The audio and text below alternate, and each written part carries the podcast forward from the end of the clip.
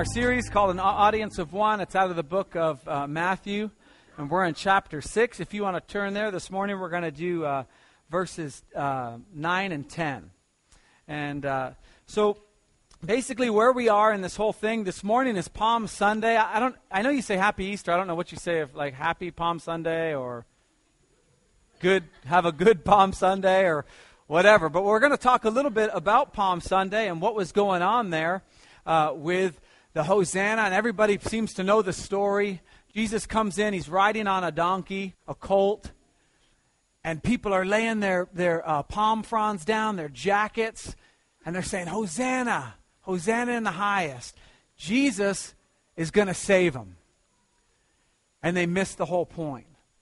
And so, as we're, uh, we're going into the Lord's Prayer this morning, I want to make sure we don't, we don't miss the point. Because we always blame everybody in the Bible for missing it. As though if we were there, we would have been, done a lot better job, right? So go ahead and uh, go to Matthew chapter 6, and uh, we're starting in verse 9. It says, This then is how you should pray Our Father in heaven, hallowed be your name. Hallowed just means set apart. It could be saying, Give reverence to your name, glory, honor, set it apart. Let it be the most important thing. Hallowed be your name. Your kingdom come, your will be done on earth as it is in heaven. So, right now, the, the, the, title of this series is called An Audience of One, and Jesus is systematically going through things that are religious practices giving, um, prayer, fasting, and he's essentially saying this God doesn't really care about those things if your heart's not in it. That's what he's saying. If you, you're giving and your heart's not in it, God is all about relationship. And so we've already talked about giving, and we talked a little bit about prayer last week. And, um, and then Jesus says, This is how you're supposed to pray. Now, Jesus uh, modeled prayer's frequency and fervency. I, I've always thought it was fervent see until I typed it in Word and it caught it, and now I feel corrected. It's fervency. Did anyone else think it was fervency? Yeah, I did too. Thank you very much. Uh, okay. So uh, it's fervency. But Jesus modeled this in his own life. And we've seen it. We talked a little bit about it last week. We talked about going to that secret place when we got done with the sermon last week, some of us, including myself, raised my hand and I said, This week, I'm going to try to do a better job of getting to my secret place. And I did. I did a better job. It was awesome. It was fantastic. The Lord rewarded me for it, like He said He was going to do. The Lord sees in secret and He rewards you. I'm not driving any new car, but it was a reward, a rewarding of deeper relationship with Him. That's the point we talked about. So Jesus modeled this. And uh, we see uh, at, in the feeding of the 5,000, we talked a little bit about this last week. At the height of Jesus' ministry, I mean, healings are happening. He's feeding 5,000. People are coming up to him. I mean, this would be, if you were a pastor or whatever, th- these were when the articles would begin to be written about you, and you'd start getting calls for interviews and all this kind of stuff. There wouldn't be time to pray. God's blessing it too much to get away and pray. We don't, not, you don't have to pray. Everything's going great. And so Jesus feeds the 5,000, and it says he, he sent his disciples on and he went on a hillside to pray. He had to get reconnected with the Father. And that's what it's all about. And this is what Jesus is talking about in this whole thing of audience of one. For your giving, make it that you're giving to get closer to your Heavenly Father. If you're going to fast, fast so that you get closer to your Heavenly Father. If you're going to pray, pray that you get clo- so that you get closer to your Heavenly Father. He wants your heart. This is what it's all about. So he feeds the 5,000 and he goes up and he prays. Jesus comes in after the triumphal entry, right? Everyone's laying down their coats. He goes into the temple and what does he do? He grabs the tables and he throws them over. And we always say, you know, it's because those people those people were taking advantage of the poor. They were taking advantage of those uh, by, by trading and selling the doves. They've made it a marketplace. And that was part of it. That was part of why he did that. But do you remember what he said? This is supposed to be a house of what? That's right. A house of prayer. That's what Isaiah says. It says, It is written, My house shall be called a house of prayer, but you're making it a robber's den. Jesus modeled the frequency and the fervency of prayer. In Luke chapter 5, verse 16, it says, Jesus often withdrew to lonely places and prayed. We see this in Luke. We talked about this in ver- uh, chapter 6. It was at this time that he went off to the mountain to pray, and he spent the whole night in prayer to God. Now, why in the world would Jesus even have to pray? I mean, seriously. He's God, right? Fully man. He's totally in this kingdom here and fully God. If anyone shouldn't have to pray, it should be Jesus. He should pretty much have it all figured out by this time, right? He's in the middle of his ministry, whatever. Why does Jesus have to pray? Because he's fully man. And he models this. We need a relationship with God. Now, I do not stand up here to try to confess I understand the Trinity because I have not a clue of how all of it works. But for some reason, Jesus needed to pray and he needed to spend a lot of time doing it.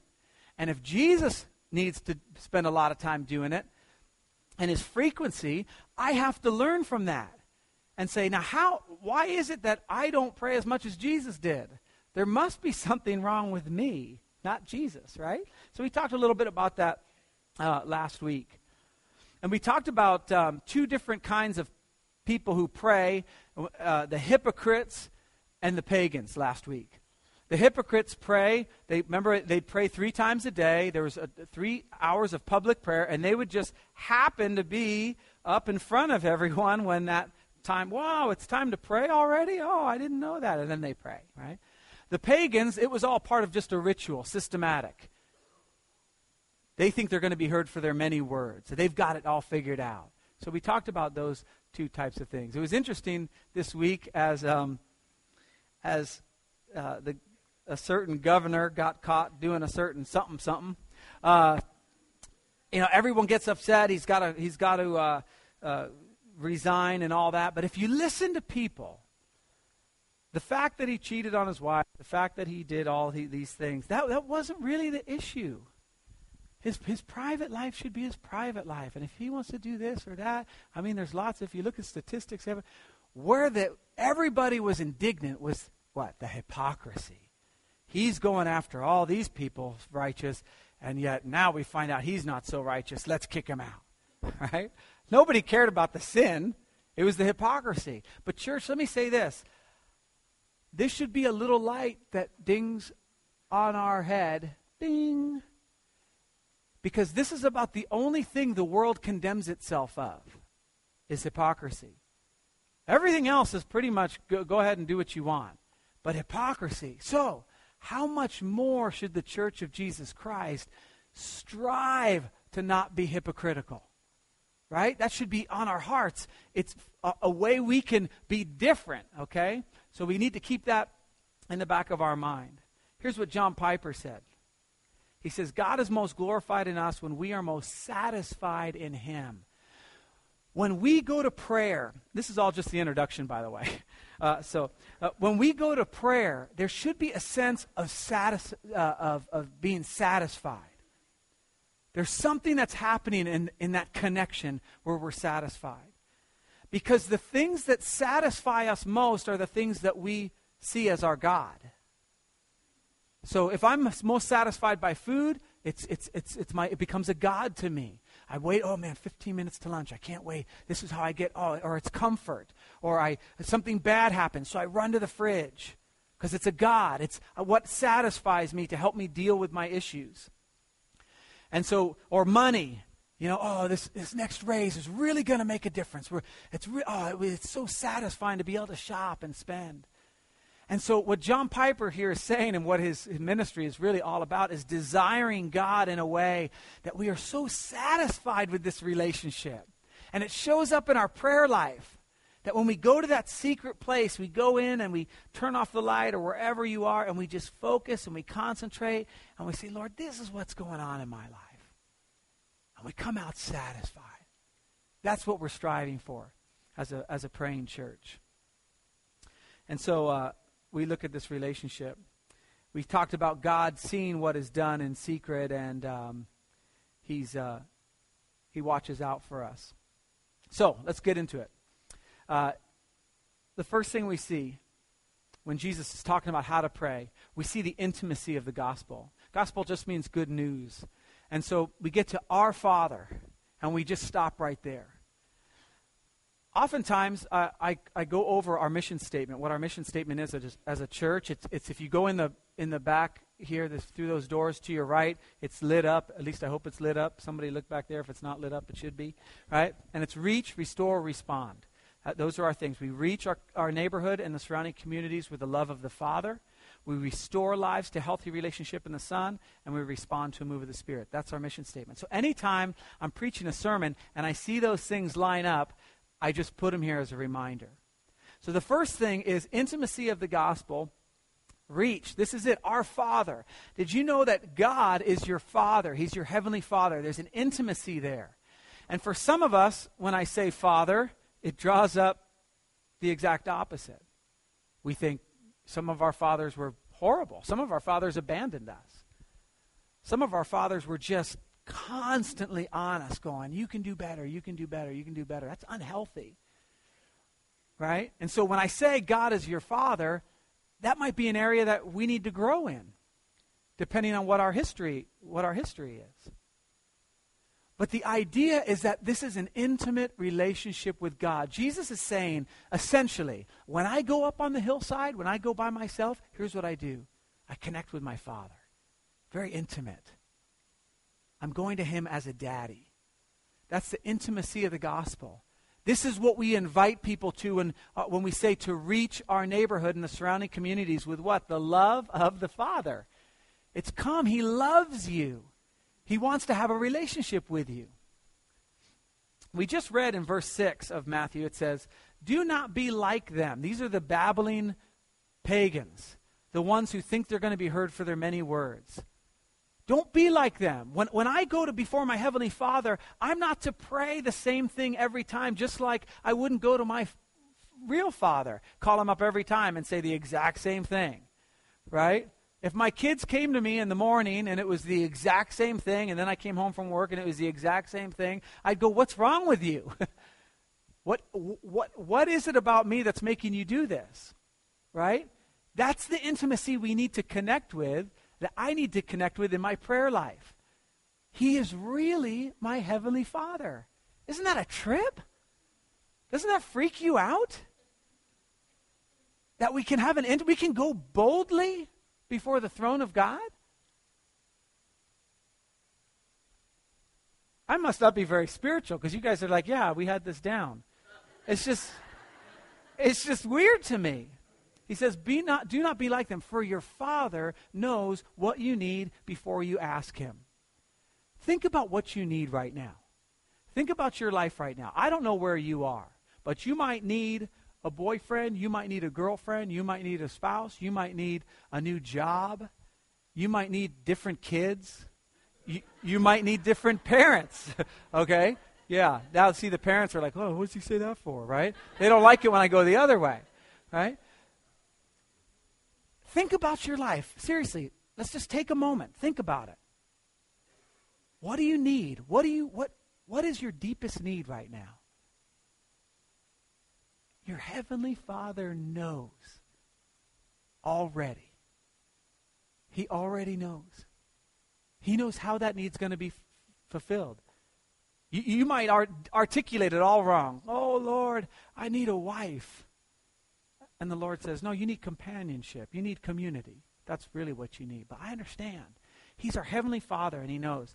So Jesus goes into this thing in Luke chapter 11, and He says, Look, a- ask seek, knock. Treat him like a father. My son, Jesse, whom most of you know by this time, he was going to sit here instead of going to his class. I said, No, you got to go to your class because I knew I would be talking about him. But one of the quiet places that I'll work in sometimes is in my bedrooms because that's kind of separate from the rest of the house. So I'll get my laptop on, I'll be going, going, all of a sudden, dun, dun, dun, okay, who is it? It's me. Jesse. That's what he says every time. Like I don't when he says it's me, I already know who it is. It's me. I'm like, three, two, one. Jesse, right? So the first time he opens the door, I'm totally stoked. I'm like patient. I am the model father. What is it, buddy? Oh, okay, fantastic. Hey, little friend, I'm I'm working right now. Right? I'm super proud of myself. I'm working right now, buddy. So if you could not knock on that door and bother me, that'd be great. Okay, Dad, love you. Love you too, son. Okay. Whew, here we are. Dun dun dun dun dun dun. Oh, who is it? It's me. Jesse, right? Okay, bud, I got that. Jesse, come on, what is it? Remember what we said just five minutes ago? Yeah. And so he starts in on the things. Can I ride my bike? No, mom's not here. It's getting dark. Wait till mom gets home and you'll talk to her. Okay, all right. And don't remember the don't bugging part. You know, dun dun dun. Hi Jesse, what is it, bud? Yeah, I'm starting to get more and more impatient, more and more impatient. And he keeps going, he keeps going until finally I'm like, Hey, I told you not to bang on the door, right? And usually it's that time when he was going, I was just going to tell you I love you. You know? right? And then you're just like, oh, man. You go from like Father of the Year to, you know.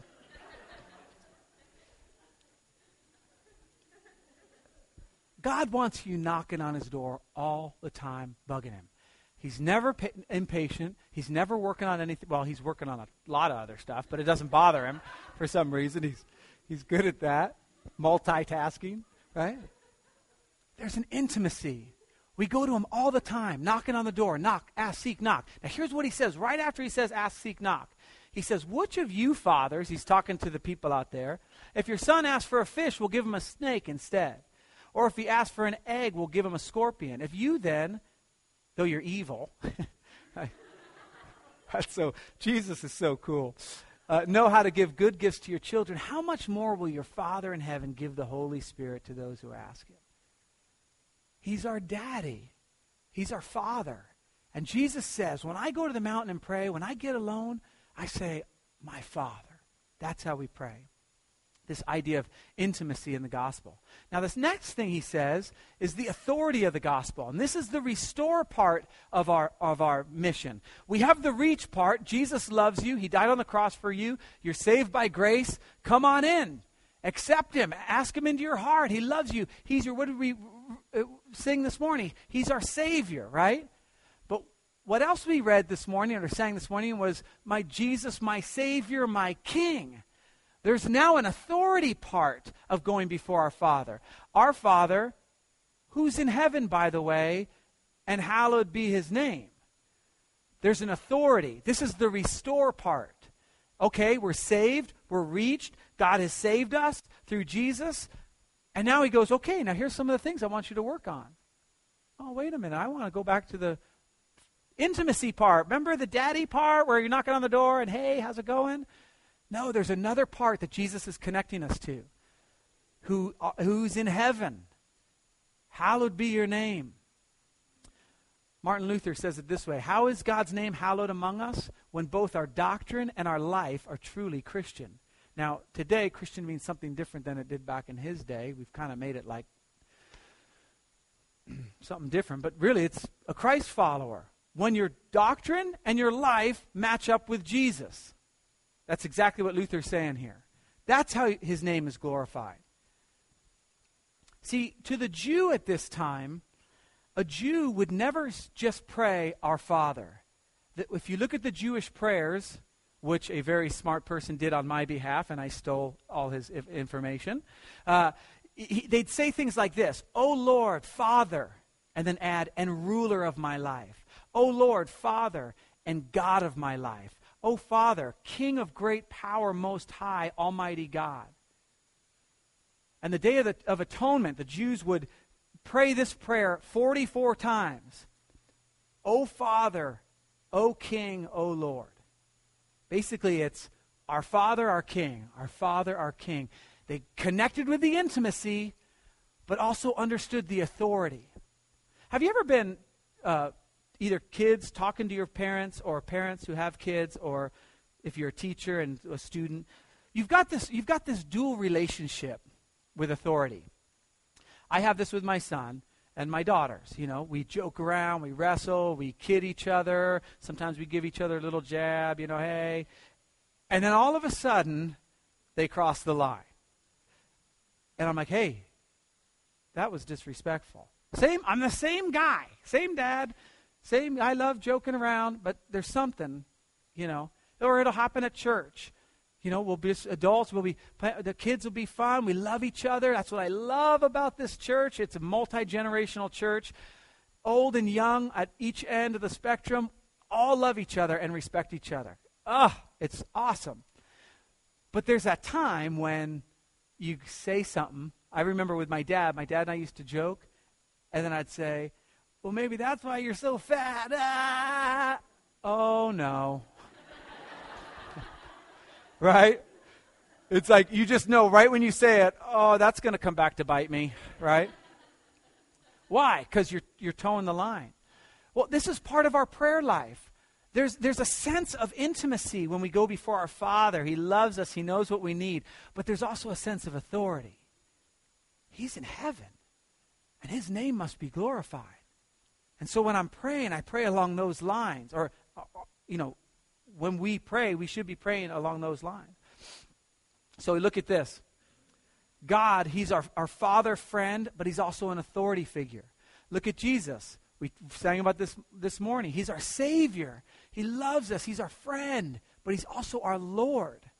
And the Holy Spirit intercedes uh, on our behalf. And, and He says, you know, He goes before the Father. And again, I don't know how all this works, how God, the Holy Spirit, goes before the Father, but somehow He does. And He, he groans with uh, words that are too deep for us to understand on our behalf. But then He goes the other way and says, You know what, dude? You need to stop doing that. See what I mean? See this, this tension? This is exactly the tension uh, Jesus is talking about when, uh, when He says, Our Father in heaven, hallowed be your name. Now, where we're going to spend the majority of our time is in this next statement right here the summary of the gospel. This is respond in our thing. W- what does the gospel actually mean for your life and my life? Am I any different because of this good news? Because that's what Jesus is saying. Your kingdom come, your will be done on earth as it is in heaven. What we're essentially praying when we pray that is whatever your will is, however it impacts me, I submit. Look what happens after Jesus is risen from the dead. We're getting ahead. That's, that's next week at Easter. It says, After his suffering, he showed himself to these men and gave many convincing proofs that he was alive. He appeared to them over a period of 40 days and spoke about the kingdom of God. For 40 days, he spoke to them, going, Now, look, this is what it means. This is it now. The kingdom's here. It's established. This is what it's going to mean to you personally. This is what it's going to mean uh, in our city. This is what it's going to mean globally. That's why when he commissions them, he's like, right here in your local community, farther out in Orange County, and then all over the world. This is the kingdom. This is the way that the kingdom impacts us. When Jesus went before Pilate, what did Pilate say? Are you a king? Are you really a king? And Jesus says this so cool. He says, My kingdom is not of this world. If it were, my servants would fight to prevent my arrest by the Jews, but, my, but now my kingdom is from another place. Jesus is like the master of not saying what I want him to say. You know? I want him to say, like, yes, I am a king. you know? And like, whoa! But he's just like, yeah, my kingdom's from another place. Why? Because for Jesus, he was always operating. For those of you who are new, there's two kingdoms. One's down here, that's the kingdom of earth. One's up here, it's the kingdom of, of heaven. This happens to be one of my favorite topics, by the way, the kingdom of God. And so Jesus was always operating up here, and he knows when he's talking to Pilate, who's a, who's a leader, high level leader down here, he's not going to understand. So he says, My kingdom's from another place. So he says, uh, Pilate goes back and says, So you are a king then, right? And Jesus answered, You're right in saying I'm a king. In fact, for this reason I was born. For this reason I was born. And for this reason I came into the world to testify to the truth. Everyone on the side of truth listens to me. Okay, now I want you to get this. So then that's when Pilate says his famous words. What, you know, ask the question, what is truth? But Jesus says this For I came into this world to testify to the truth. Everyone on the side of truth, on the side of truth, listens to me. Everyone who's part of this kingdom, who's saying, Lord, let your kingdom come. The Greek, if you were to read it literally, it says kingdom. Uh, yeah, kingdom, let it come. Kingdom, let it come. My mind is on the kingdom. Seek ye first what? The kingdom of God, and all these things will be added unto you, right? Kingdom, let it come. Let it come. That's what it means. In the Talmud, which is a Jewish commentary of the Bible, it says this A prayer in which there's no mention of the kingdom of God is no prayer at all. Isn't that true? Think about it in your own life. Analyze your own prayers. Whose kingdom are your prayers really for? Yours or God's? I have to ask myself, who am I who do I really want this for? Right? I can think about things in the church that I want that I want to change. I won't verbalize them here. Uh, but you know, and I'm like, Lord, you know, I really want this. And oftentimes the Lord says, Why? Is it really for my glory? Or is it because you're just frustrated? Um, the one you want it to be, right? Why? Why? What, what, why? Why do you want this? I really need a new job. Why? Whose kingdom is it? That's what I had to ask myself uh, uh, this week. See, really, a lot of times what I say is, Lord, my kingdom come, and you can just tweak it a little the way you see fit. Here's my kingdom. This is what I want. This is my agenda. This is what I'm going for. I'm going to go, and then you just, whatever, just make it happen or don't happen or whatever, but I'm on the move. You guys have all seen this commercial I'm going to show. But, uh, so it's your, the commercial isn't new. But when I see this, I, I felt like God actually spoke to me and said, This is your prayer life right here. This is how you live. Okay? Ready? All right, cool.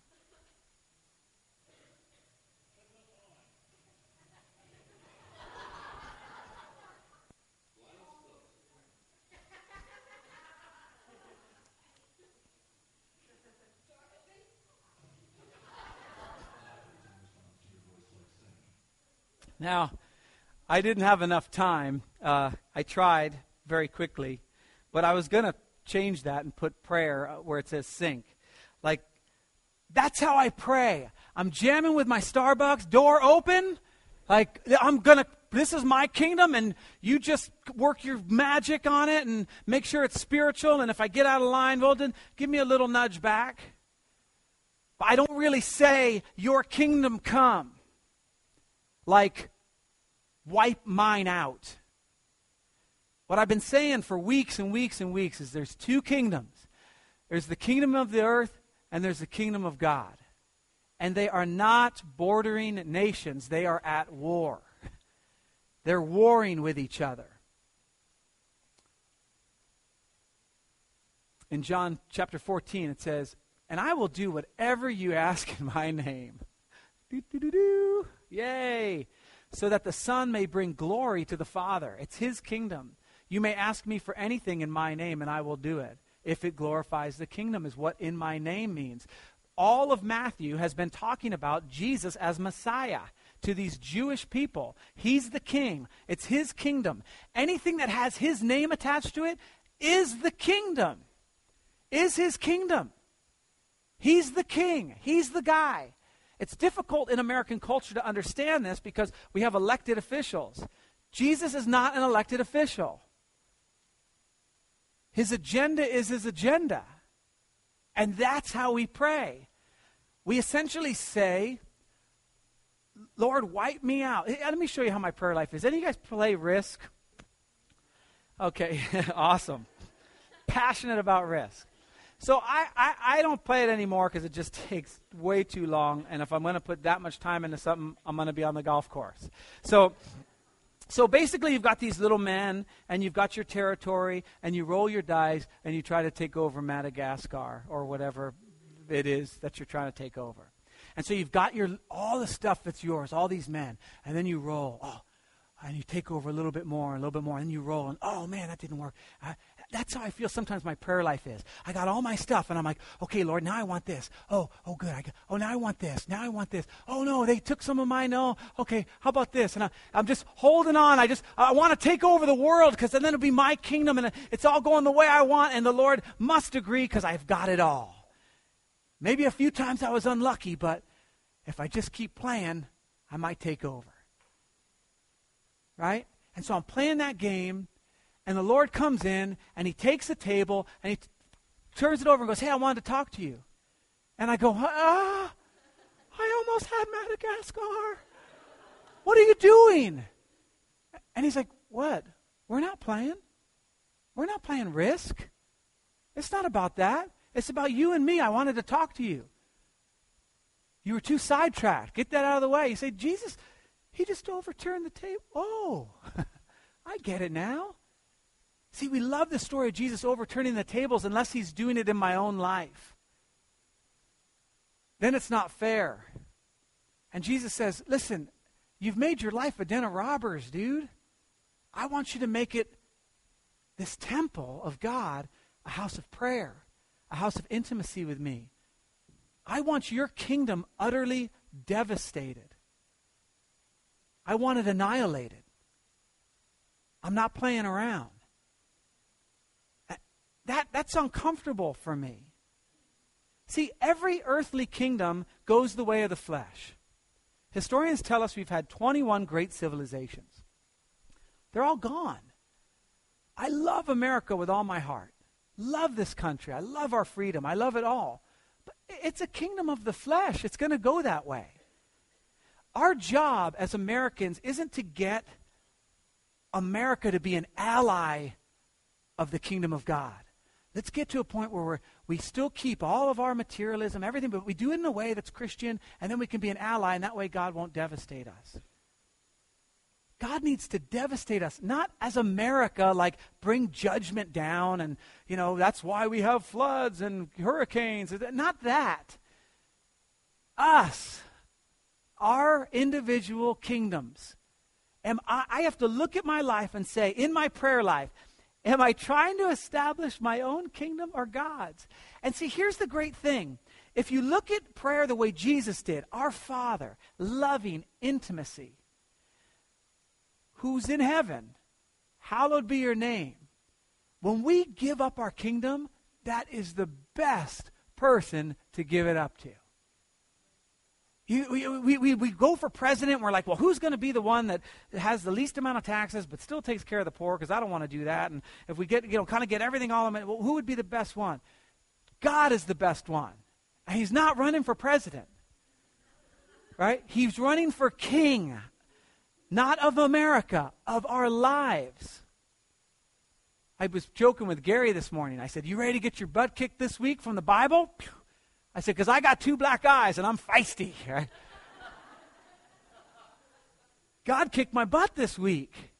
I really am looking out for my own kingdom. That's one of the bummers about going to your secret place.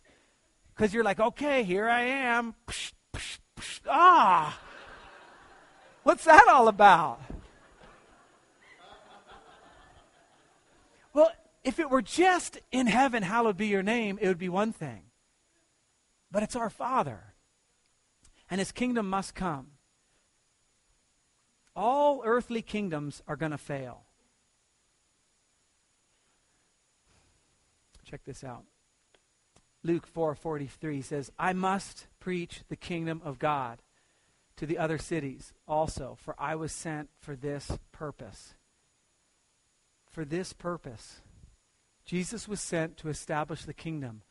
Guys, this is our purpose to advance the kingdom of God. Now, that might look totally radically different for each of us.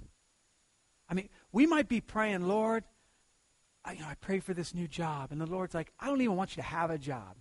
You're done with that. Oh, Lord, I, I really want this spouse. I don't even want you dating right now. I, want all this. I talked about this before. Remember when, um, when, when, when the U.S. went into Iraq, we had that campaign called Shock and Awe, right? You just go in and utterly just go nuts. That's what Jesus is asking us to pray for. Your kingdom come. Do it. Whatever it is, take it away. Add it if it needs to be added. Take it away if we need to take it away. Jesus says, This is the purpose I came for, was to establish his kingdom. Why? Because we have a loving Father who knows what we need. We can trust him. Is that not a scary prayer? To go before God, maker of heaven and earth and everything, and go, Destroy me. That I love Jesus, guys. I love my relationship with God. But I'm a little scared of that prayer. As though I could control it anyway by like not having him do it because I didn't pray for it. Technically, I didn't mention anything, so there. Right? It's scary. It's scary to hear God say, I you're going to be poor your whole life. You're going to be single your whole life. Your marriage is going to suck your whole life. Now, is that what God wants for us to be in pain? No, but we have to look through the eyes of His kingdom. This is not a health and wealth type thing. God says, See that thing you called your, your, your retirement? I'm leveling that and I'm making a way for an orphanage. That whole place you had planned out, yeah, I'm taking that land over. Oh, yeah, this idea you had for a wife, now we're going to get rid of that because I want you in the mission field. Oh, yeah, this thing you were doing, oh, you great job, we're leveling that because I want to put in a park or whatever. I mean, I don't know. It's scary. But your kingdom come, your will be done on earth as it is in heaven is all under this banner of a loving, all powerful God. Check this out this, this verse is going to rock you. Luke 17 20. Once, having been asked by the Pharisees when the kingdom of God should come. Remember, all, everyone's looking for an earthly kingdom. This is what Palm Sunday is all about. All these religious people looking for my kingdom come. And here comes the king who's going to establish it. Jesus, save us. Get rid of these Romans. And Jesus is like, Romans? Dude, I'm going to pro- prophesy that this whole thing's going to be wiped out. Your life as you know it is going to be gone when my kingdom comes. That's essentially what was happening. So they said, when's this, when's this kingdom going to come? And it was the Pharisees. So it's like, hey, dude, if you're going to pull the trigger, come on. What's taking you so long? And Jesus says this The kingdom of God does not come with your careful observation. oh, my gosh. Uh, nor will people say, here it is or there it is, because the kingdom of God is within you. Now, if you study the New American Standard Bible, to me personally, I think it's a better translation uh, overall, but they got it wrong on this one. The NIV got it right. Because the New American Standard says the kingdom of God is in your midst. And so we automatically think, oh, he's talking about himself. Jesus is there. But they're two radically different Greek words. I won't tell you what they are because I don't know what they are. I forgot them. Oh, I remember the second one. But the first one is about in your midst, like here I come in and I'm walking and I'm just, I walk down the aisle and I'm in your midst. That's kind of how we see in your midst, right? All through scriptures, it's mesos, I think it is. And it's just, hey, yeah, right. And Paul walked through their midst. This is entros. This is, this is, the kingdom of God is here. It's in you. Now the question is, are you going to submit to it? And let it completely take over? Or are you going to fight with it? Because remember, these two kingdoms, you can't have both. We don't just try to build up this kingdom and go, okay, I won't bug you if you don't bug me, God. God wants that territory. He wants that territory. The territory of my heart, God wants it. He's passionate about it. He wants to develop it. He wants to put a, a godly strip mall in it wants to level out everything I think is great and put what he wants in there. That's what he wants. And Jesus is saying, the kingdom of God, you think it's down here? I'm going to ride in on a horse and take over? That's, that's my kingdom come. You should be praying, thy kingdom come. You're just trying to use eternity to fix your problems, is what Jesus is essentially saying. And I do it all the time. I want eternity to fix my issues, to help me out a little bit. Throw me a bone every now and then. Life's hard. And God's saying, I want everything, every last dime. I want to come in and ravage it. Why? Because I love you and you're going to love what I do. I'm your heavenly Father and I love you.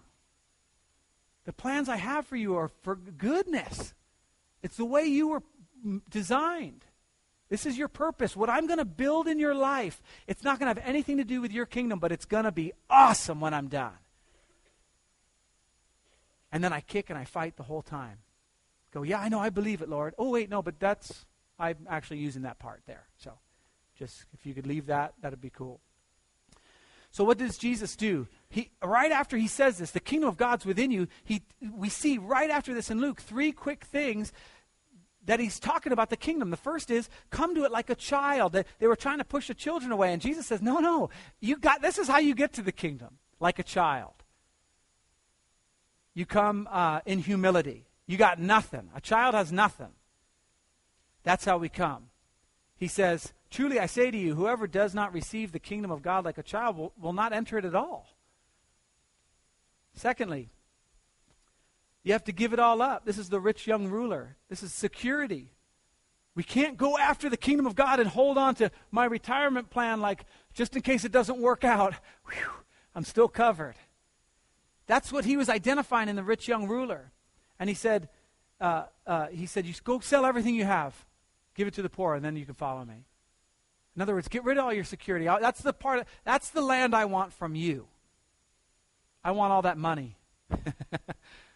Isn't that what it seems like sometimes in church? Pastor talking about money? Luke 18:24 says this, Jesus looked at him and said, "How hard it is for those who are wealthy to enter the kingdom of God. Why? Cuz we want a little bit of our kingdom too." I'm cool with that as long as it doesn't touch my slice of the pie. And then the second thing is oops. The third thing is click there we go. Got to hate father and mother. he says, "Truly I say to you, there's none uh, no one who has left house or wife or brothers or parents or children for the sake of the kingdom of God, where it won't be paid back to them again and again and again and again and again. This is our identity. See, back in that culture, your family was your identity. Your name was everything. And you say, I put it all aside. And God says, you will be rewarded beyond what you're able to understand. There's a, there's a thing, a little thing you'll see on the back of a car. Uh, think locally, act globally. Usually it's on the back of a VW bus uh, that is has like an enormous carbon footprint. Um, uh, and so you, you, see that, and, or you see it on uh, Earth Day 2007. That was their, their big thing. Think locally, act globally. And man, there's a lot of truth to that. To, to, to have a bigger vision than yourself and then focus it all on yourself. And whether you're a tree hugger or you, you know, want all the trees gone uh, because for banks or whatever, I just try to pick the two extremes, just playing around. But the, the concept is the same. Now, what I, what I, I was thinking, how would I, how would I verbalize that concept? Because I think it is a good concept. Because if we think globally all the time, we get what? We get frustrated because we're like, it's not happening the way we want. It's not happening the way we want. But if we can focus just on what we're doing, we can have an impact. Okay? This is this is the kingdom. We think eternally and we act immediately. We think eternally. His kingdom, we have an eternal mindset. How is this going to impact the kingdom? The poor need to be fed. The widows need to be taken care of. I'm going to do that. Nate had a great concept of, um, I listened to his sermon last week about how we're 100% physical and we're 100% spiritual. And we go, the math doesn't add up, but it's true.